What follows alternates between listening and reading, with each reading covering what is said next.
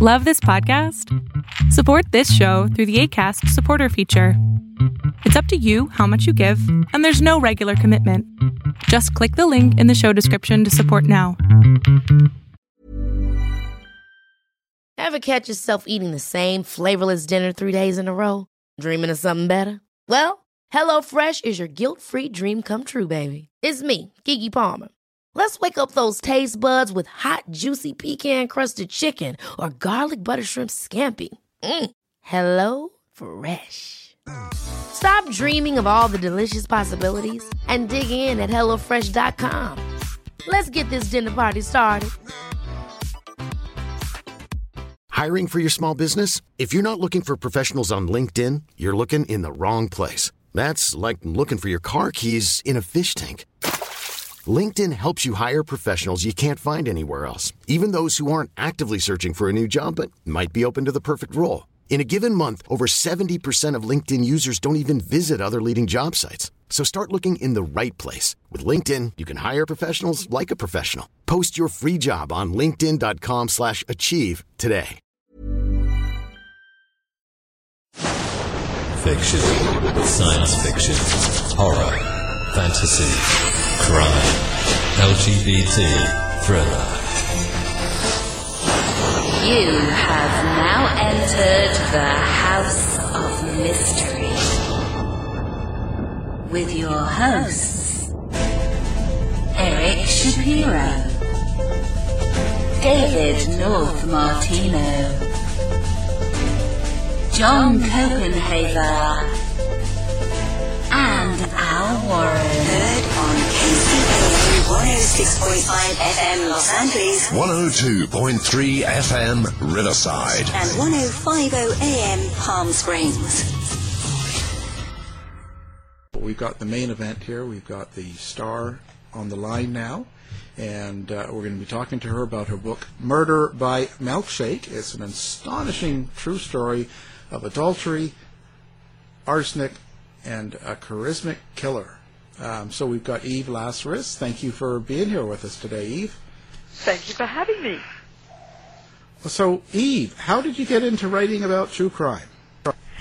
Oh, true crime actually found me. I, I started writing about history, like the stories behind old houses and what happened to them, and the idea that they kind of had a genealogy or a social history like a person. And when I was doing this is a, book I wrote in 2007 called At Home with History, and when I was looking at these stories, I, I'd start with the archives and you know look at these well, I'd rather I'd start with the houses. And I'd look at these gorgeous old houses in Shaughnessy and uh, it, it, that had been around, and, and sort of stand outside and skulk around in the hedgerows and, and wonder what had happened there a, a hundred years ago. And I'd go to the archives and find out not very much, not nothing that was particularly exciting anyway. And so I started with a story, and I started um, looking at areas like the West End and Mount Pleasant and basically working class areas and that had sort of you know everyday homes and and things like that. And I found these fantastic stories, and I started finding stories about bootleggers and brothels and corrupt cops and murders that had happened in people's kitchens, you know, 50 years ago. And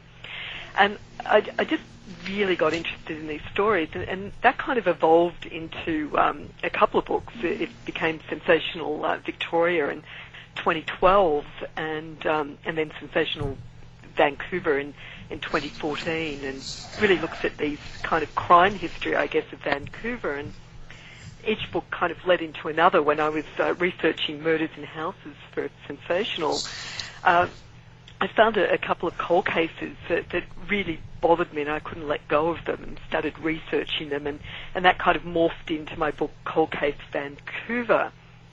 Uh, when I was researching one of those stories, I um, it was a, a 1944 murder that happened uh, not far from where I live in North Vancouver, and this 24-year-old uh, woman's body was found in near the West Vancouver Cemetery.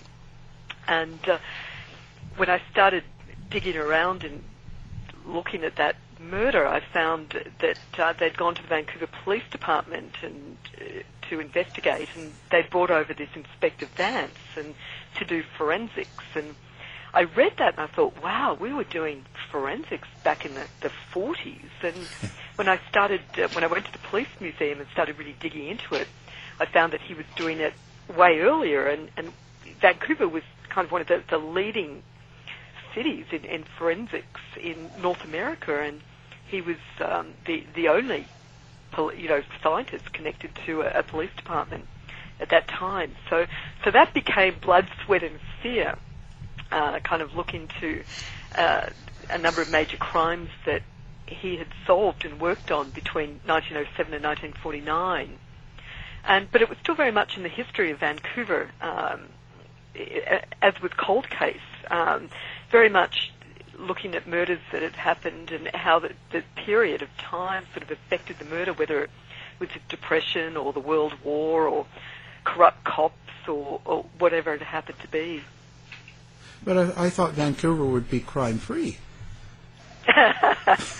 well, you know, when I first moved to Vancouver in the 80s, I thought, wow, it's such a, a beautiful you know, city, but, you know, all the history was kind of these streets named after old white men and forestries and tourism, and it was pretty boring, actually. And then when I started scraping you know, some of the surface here and found some really fascinating crime history of Vancouver, you know, it, it just made it much more interesting.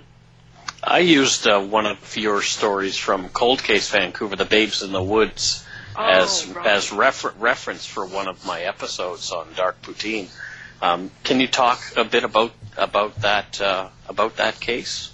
Well, thank you for referencing that. Yeah, that's a, a fascinating case, and it really goes to Vancouver's icons and Vancouver's dark side. You know, it happened in Stanley Park. That you know that what 800,000 tourists visit every year, and you know it's our kind of leading light. And and back in 1953, some parks workers, parks board workers, were clearing scrub in this really isolated place near uh, Beaver Lake in Stanley Park, and this guy stepped on a skull, basically.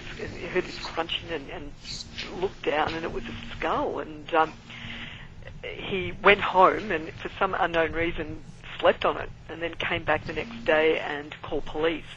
And uh, police came out to the scene, and they found two skeletons, two children's skeletons, uh, under a, a woman's coat, and various other things like a lunchbox and a woman's shoe, and and so forth. And forensics was um, pretty basic. Uh, in, in that year, at least, and they came and they counted the layers of leaves and decided that it had been, you know, the bodies had been there probably six years, so 1953, so to 1947, and um, they, even though um, sex is really difficult to determine from skeleton remains, they decided that it was a, a boy and a girl.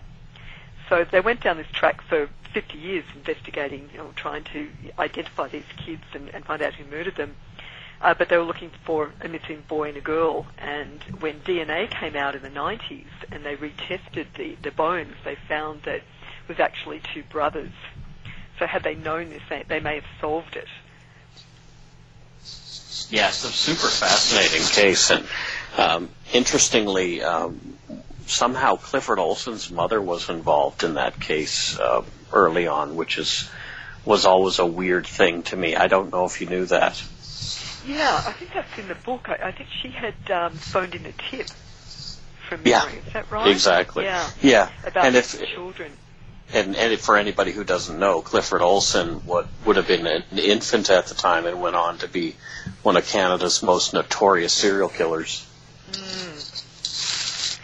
But you know, when you're looking at the time period again, and I think that was really por- important in this case because they've always thought it was the mother that killed them, and it may well have been. And but it was interesting for me to look back. It was just past the war. It was you know women had been laid off these you know fairly well-paying jobs, you know, in the trades and things, and there was very little safety net for them. Unmarried mothers were just scorned, and um, y- uh, there were a number when I was researching this and, and looking through the um, Vancouver Police Department annual reports for that year. There were three other murder-suicides from mothers. Um, one had thrown her children off a bridge and jumped off after them, and two other mothers had um, just put all their heads in the gas oven and, and killed themselves that way. Um, they were the only ones mentioned because there was a murder involved, but there was no way of determining how many suicides happened as well from women that were so desperate. So it may well have been a, a woman who was, you know, really desperate and, and did kill her children. But, um, you know, they've never, never been able to identify them. So uh, now, now you've written uh, "Murder by Milkshake." Um, how did you find that story? Well, I first um, heard about it back in the 90s when I was uh, visiting the, the Vancouver Police Museum. They had a true crime exhibit that featured um, the, the Castellani family and uh, the, the story of the, the arsenic murder. And I was fascinated by that, and I even included it in my book at Home with History, just filtered through the house where it had happened. And a number of people have written about it, written chapters about it over the years, and it never really occurred to me to write a book about it uh, and, until two things happened. And I'd written a, a blog post. Uh, I have a blog called Every Place Has a Story, and I'd just written up a post about it a couple of years after um, At Home with History had come out. And uh, just talking about the murder, and, and lucky for me, I, I made a mistake. I said that um, Lolly, who was Rennie's mistress, had a daughter, and in fact she had a son. And Debbie Wilson wrote to me to, to correct me and say that was hey, my husband, Don, that was her son, and he's been looking for Janine, the Castellani's daughter, for nearly 50 years. You know, and did I know where she was? And I said, oh no, unfortunately I don't. I'd love to find her too. And then I had my book launch at the Police Museum for Blood, Sweat and Fear in, in 2017, and Janine came. And she brought her, her daughter Ashley, and we met up then, and we met up the, the following week in Cloverdale over coffee, and got together many, many times after that. And it became very important to me to tell the story from Janine's perspective, how the murder affected her, um, rather than uh, from her father. And do you want me to tell you, uh, just talk a bit about the story of it? Yeah, ma- yeah. Maybe give us a brief people don't know? rundown. Yeah, give us a rundown on it. Okay, so it was 1965, and Rennie Castellani was uh, a minor celebrity with CKNW, uh, a local radio station that's still in Vancouver. And he fell in love with Lolly, the 20-something receptionist, and he decided to murder his wife Esther, his 40-year-old wife Esther, with arsenic-flavored milkshakes so he could marry Lolly. And he nearly got away with it, and if it wasn't for the rigorous, you know, research and that was done by Esther's doctor after she died, and who had treated her for the seven weeks that she was in hospital, and he really would have got away with it. And Janine, who was 11 at the time that her father murdered her mother, became the collateral damage in all of this. And what all the accounts have failed to do was sort of talk about what happened to her after the murder. Everything seems to have stopped at the murder. And I was very, very interested in, in kind of that whole 60s period and how the time period affected what was going on and what happened after he went to jail and what happened to Janine. So, so that's very much a prominent part of the book as well. You know, with these stories, what is it particularly that, that'll grab you enough to go write a book? Like, because you hear and go through tons of stories when you're going through di- different things. What is it about a story that uh, holds you? Well, in this particular instance, it was Janine. Her story was so compelling. Um, it turned out that after her father went jail for capital murder, so he was on death row, she was sent to live with his mistress, who was only 26 at the time and, and had a five-year-old child herself, and she was financially responsible for Janine. He, even though he was on death row, still had custody of her and wouldn't allow her to see her grandparents, Esther's parents. And uh, so she was completely cut off from all family. She was taken out of the school that she knew, put into another one, and told never to talk about what had happened. Uh, and then five years went by. She lived with Lolly and Don as a family for five years, and then Lolly found a new man. So Janine was sort of taken and dropped like a lost dog off to Renee's um, sister in North Vancouver, and they were never talked about. Don was having lived you know, together as brother and sister with Janine having babysat him for four, five years and becoming really close. Um, they didn't know what had happened to each other. And, and one of the great things about this book that I'm really proud of is it brought them back together again. So there were a number of really compelling things. Um, the time period, as I mentioned before, was really interesting to me because, you know, the first thing that comes to mind is, okay, you fall in love with someone else, why wouldn't you get a divorce? You know, why would you do something as drastic and diabolical? I mean, you know, it was just torturous, you know, death that Esther faced through arsenic, um, rather than get a divorce. So that sort of led me to uh, really research divorce laws, and it, it turns out that it was really, really difficult before 1968 to get a divorce, and it required a lot of public shaming, and um, uh, they were part of the Catholic Church, so that was another issue. So I, I guess it became just easier to kill her, and I, I found that sort of aspect of it really fascinating. And the other aspect I found really interesting too was the time period of, of this murder, which happened in 1965 just really, really fascinating, and it allowed me to go and research the 60s, which was a period that I've never really looked into. And it was such a time of cataclysmic change in Vancouver. It was, you know, the early 60s, you, you've still got um, this emerging beatnik culture, but Vancouver was still very much stuck in the 50s back then. It was a church-going sort of culture. You didn't drink on a Sunday. You, women wore frocks, and it just reminds me of very much of Leave It to Beaver kind of atmosphere. And so you've got that where really having an affair would have been quite scandalous. But then you've got this change coming it, that comes in sort of the 1967, 68, and you've got these beings that are coming out from San Francisco, and you've got hippies moving in, and you've got um, uh, just uh, draft dodgers coming in, and Vancouver's just in this massive change.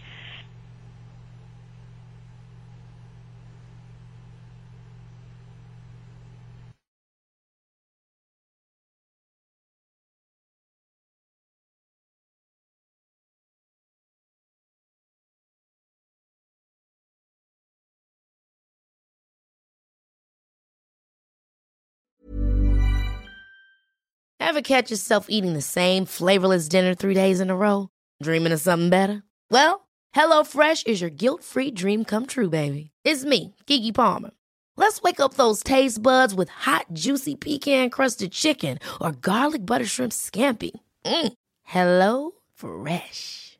Stop dreaming of all the delicious possibilities and dig in at HelloFresh.com. Let's get this dinner party started. If you thought the only way to get a more defined jawline with natural looking results was through surgery, think again. Juvederm Volux XC is a non surgical injectable gel filler that improves moderate to severe loss of jawline definition and can help you achieve natural looking results with little downtime. Even better, this improved definition lasts up to one year with optimal treatment. No maintenance required. Improve jawline definition for a smooth, sculpted look with Juvederm Volux XC. For important safety information and to find a licensed specialist, visit juvederm.com. That's J U V E D E R M.com. Not for people with severe allergic reactions, allergies to lidocaine, or the proteins used in Juvederm. Common side effects include injection site redness, swelling, pain, tenderness, firmness, lumps, bumps, bruising, discoloration, or itching. There's a risk of unintentional injection into a blood vessel, which can cause vision abnormalities, blindness, stroke, temporary scabs, or scarring. Talk to a licensed specialist to find out if it's right for you. Hiring for your small business? If you're not looking for professionals on LinkedIn, you're looking in the wrong place. That's like looking for your car keys in a fish tank. LinkedIn helps you hire professionals you can't find anywhere else, even those who aren't actively searching for a new job but might be open to the perfect role. In a given month, over 70% of LinkedIn users don't even visit other leading job sites. So start looking in the right place. With LinkedIn, you can hire professionals like a professional. Post your free job on linkedin.com slash achieve today. Millions of people have lost weight with personalized plans from Noom. Like Evan, who can't stand salads and still lost 50 pounds. Salads generally for most people are the easy button, right? For me, that wasn't an option. I never really was a salad guy. That's just not who I am. But Noom worked for me. Get your personalized plan today at Noom.com. Real Noom user compensated to provide their story. In four weeks, the typical Noom user can expect to lose one to two pounds per week. Individual results may vary.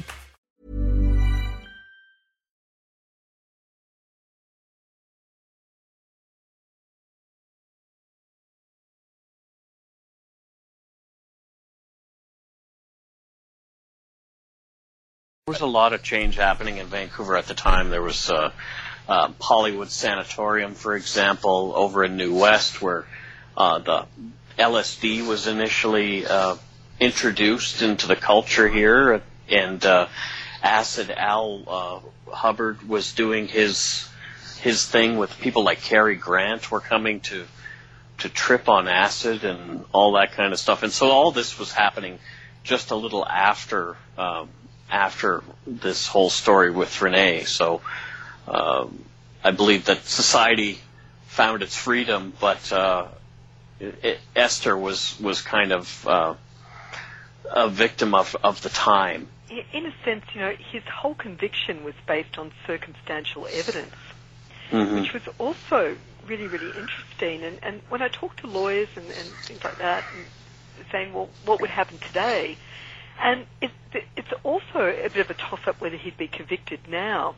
And the thought was back then that he was convicted more for his infidelity than for the actual murder, which I found Mhm. really, really fascinating. And you know, you, you sort of think, well, why didn't he just get a divorce? And um, when I started looking into divorce laws from the 60s, it, was really, really difficult uh, until about 1968 when the divorce laws changed. Before that, it had to be through adultery. Both parties had to agree. And there was a whole lot of public shaming that went on. So for this sort of arrogant psychopath that Rennie was, divorce would have been really publicly shaming for him and it would have tarnished the image that he was trying to project and so murder must have seemed like a, much easier uh, way for him to get out of it. hmm Yeah, Renee was in love with his celebrity, being a narcissist the way he was. Um, especially, you know, all the stunts that he would pull. He even talked about, uh, I believe, some sultan was buying Vancouver at one point. Oh, that was such a great stunt. It was um, at CKNW, as all radio stations were back then. They were so hungry for ratings, and they would do anything to, to boost their ratings and be number one. And CKNW was known as top dog. Um, their competitor CKLG came up with this amazing stunt. They, they, there was a TV show called um, Who Wants to Be a Millionaire, and they brought up the guy that was fronting that and had him just uh, go around and give out cash to people, and uh, it was doing really well. And, and see, KNW were desperate to, to sort of match this and do better, and they came up with this crazy idea that um, they would bring in the Maharaja of Alibaba, who was coming to buy BC, and they put uh, they hired Rennie for the job, and they dressed him up as the Maharaja. They paid for a suite at the Westin Bayshore, which was new and swanky back then. They had uh, a couple of um, women that were on staff. They used to, you know, how they do the, the food demonstrations in supermarkets and stuff like that. Uh, well, they dressed them up as dancing girls, harem girls, and they hired a driver who was this 22-year-old kid that worked in the promotions department, and dressed him up as well to, to drive Rennie around. And um, for two weeks, they went to football games and they turned up at clubs like the Palomar and the Cave, and he gave out money. And uh, this whole stick was, you know, the Maharaja has come to buy British Columbia, and um, people were incensed. They really believed this, and uh, they started making signs saying, "Keep BC British." You know, it was Yeah. so white back then, and um, it, it just this promotion was just this huge success, and, and, and just incredibly bizarre. And it still d- dug up some photos from the library that had them from that time and from the newspaper, and I mean, it would never. It was incredibly racist. It would never fly now, but it was huge back then. And these And were the kind of things. Yeah, these were the kind of things that he was known for as well. Well, after he did that, it was so successful that they hired him on full time. and uh, he was uh, mainly in promotions, but he did a lot of the broadcasting as well. And Janine had told me that um, she and her mum had gone to the Beatles concert in August 1964, and Rennie, her dad, had got the tickets, and that he was one of the broadcasters with Jack Cullen, who was quite um, famous back then in the day. And I thought, oh, really? That's amazing. And then I found this recording, and he was. I mean, it was Jack Wasserman and Jack Webster and um, Jack Cullen and Rennie Castellani doing this iconic concert. And um, yeah, poor Janine, she'd um, was 11 years old with with her mum, and uh, it, there were 20 odd thousand girls all screaming, as pre-teenagers and young teenage girls, and this girl behind her was screaming so much she threw up all over Janine, and uh, Janine and her mum ended up in the bathroom wiping off vomit for the entire, I think, 22-minute concert. Now, um, after Renee, or during Renee's court, the court case against Renee, during his his trial. Uh, wasn't uh, Janine used as leverage uh, by the defense? Um, not so much leverage. She was the only defense witness called. So the Hmm. first trial, he offered no defense, no witnesses, and didn't take a stand. Right. And he was charged with capital murder. But it went to appeal, as capital cases would. And um, on the, the next trial, he took the stand for three hours. And then they put Janine on the stand. And Janine was 13 by now, and she was coached. And I got hold of the testimony, the transcript from the, the trial, and I read it back to her when I was doing the, the book. And I said, was this, you know, read something out, and I'd say, well, was this true? No, that didn't happen. I was told to say that. So she was actually coerced to, to commit perjury, which was Mm. really, really shocking and, and something I know that she's still quite bitter about. Yeah, when I met her, uh, she mentioned that to me, and, and how you could see the pain in her uh, in her eyes and in in her voice when she speaks about that time and talked about her dad. Well, I think part of it was, you know, she was 11 years old when her mother died, and she had no one else. You know, he was Mhm. everything. And she believed him, and she believed he didn't do it right up until she was in her early 20s. And I think, you know, when she discovered that he did, um, it was horrendous for her, as, as you can imagine. And, and I was going to say now, now he, he poisoned her um, throughout a period of time.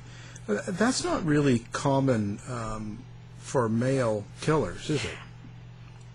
Apparently not. Well, at least, you know, in the last century or so. But arsenic was um, commonly used to, to off someone you didn't like or, you know, inconvenient relative or co-worker or something in 1700s and 1800s. And it's really, really a diabolically clever murder weapon. It's, um, when it's given in small doses, you know, it mimics the flu and, and viruses. And, um, and that's what people think it is. So when Esther died, normally, you know, if not for this doctor who couldn't let it go, um, her death would have gone down as, you know, like a death from a virus or something.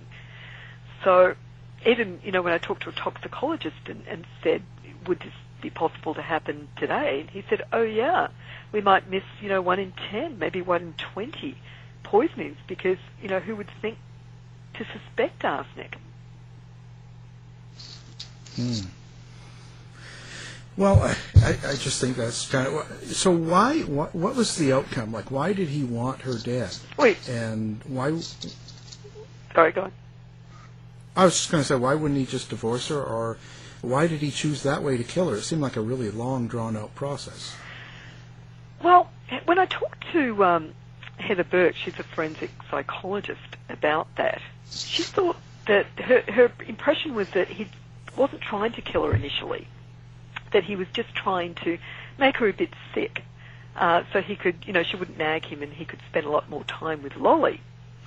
And the, the other thing you've got to remember was arsenic was really, really easy to get back then. It was in everything, you know, the weed killers and rat poison and, and all of that sort of stuff. So it wasn't uncommon that you would have, you know, a jar of arsenic, rat poison in your sink, which he did.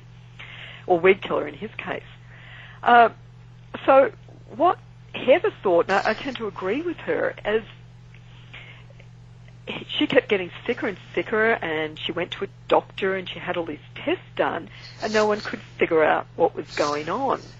Uh, when she went to Dr. Moskovich, the internalist, and he put her into hospital, he had four different specialists come and consult on her and put her through 120 different tests, and still no one could figure out what was going on. So I think Rennie got really emboldened then Lolly was probably putting pressure on him to leave his wife, and uh, I'm sure he told her that they were getting a divorce. And um, it, it just emboldened him, and I, I think he probably thought, well, I might as well just do this and get away with it. It's much easier than divorce. Divorce, which comes with all this baggage and public shaming and would tarnish his image. Uh, much easier just to kill her. Hmm. Mm. Well, so uh, what was what was the response in, in, in the to the public um, after they discovered he was, uh, you know, he'd actually murdered his wife? Did they were how did the public did they still like him, or did they, does he have fans? Well, I talked to a lot of people that knew him when he worked at CKNW in the 60s, people like George Garrett, the um, reporter, and Norm Grohmann, um, who's quite a, a well-known figure, and they knew him quite well and worked with him.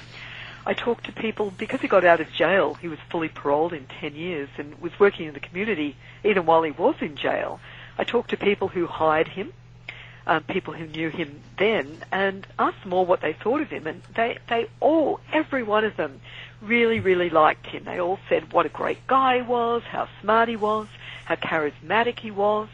And I'd say to all of them, do you think he did it? And every one of them said, oh yeah, there was no one that doubted he did it, and they didn't really care. And I, I just found that really startling.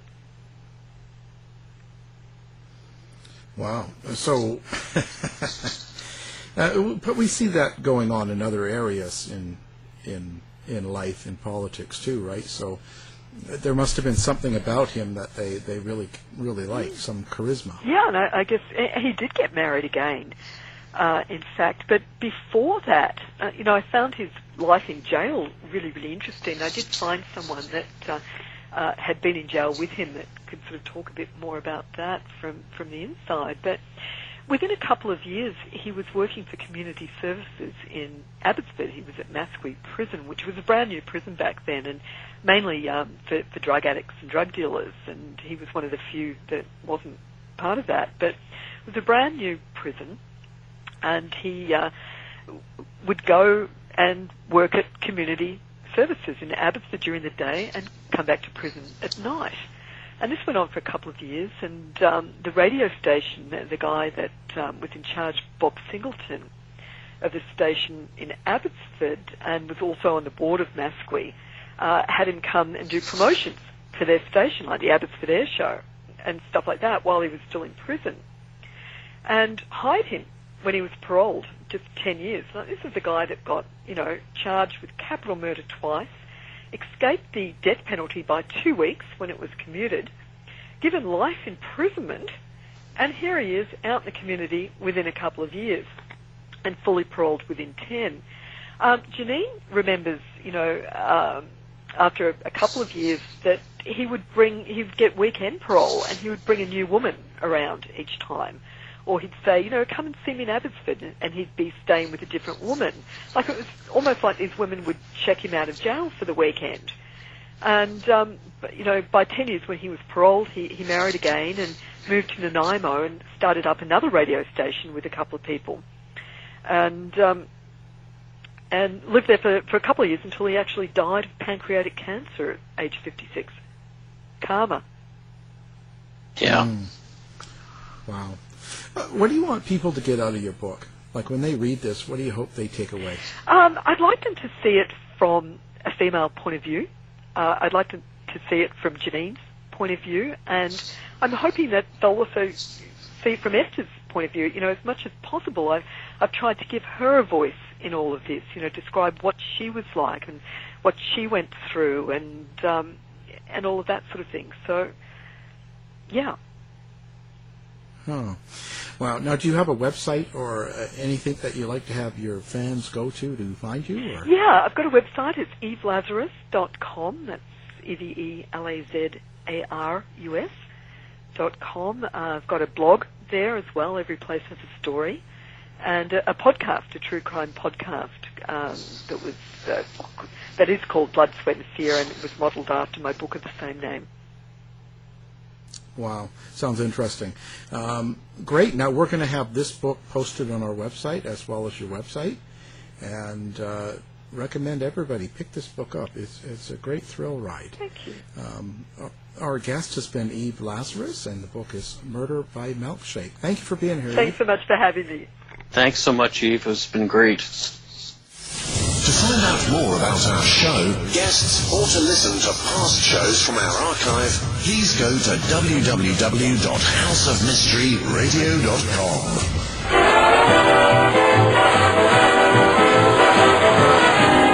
The mission has been completed.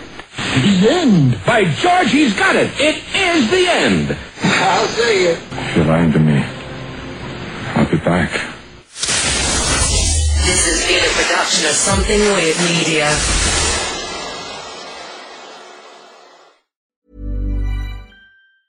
Planning for your next trip? Elevate your travel style with Quince. Quince has all the jet setting essentials you'll want for your next getaway, like European linen, premium luggage options, buttery soft Italian leather bags, and so much more. And is all priced at 50 to 80% less than similar brands. Plus, Quince only works with factories that use safe and ethical manufacturing practices. Pack your bags with high-quality essentials you'll be wearing for vacations to come with Quince. Go to quince.com slash pack for free shipping and 365-day returns.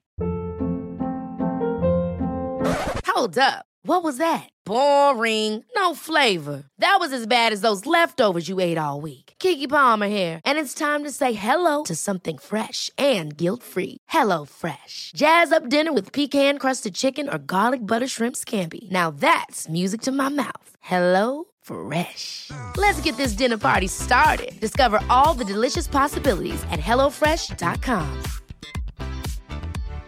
When you make decisions for your company, you look for the no brainers. And if you have a lot of mailing to do, stamps.com is the ultimate no brainer. It streamlines your processes to make your business more efficient, which makes you less busy. Mail checks, invoices, legal documents, and everything you need to keep your business running with stamps.com. Seamlessly connect with every major marketplace and shopping cart. Schedule package pickups and see your cheapest and fastest shipping options from different carriers with rates up to 89% off USPS and UPS rates. And with the stamps.com mobile app, you can take care of mailing and shipping wherever you are. Make the same no-brainer decision as over 1 million other businesses with stamps.com. Sign up with code program for a 4-week trial plus free postage and a free digital scale. No long-term commitments or contracts. That's stamps.com. Code program. You've been listening to the House of Mystery radio show. To find out more about our guests, hosts, or shows, go to www.houseofmystery.com. Show's over for now. Was it as good for you as it was for me? Well, good night. This has been a production of Something Weird Media. I'll be back.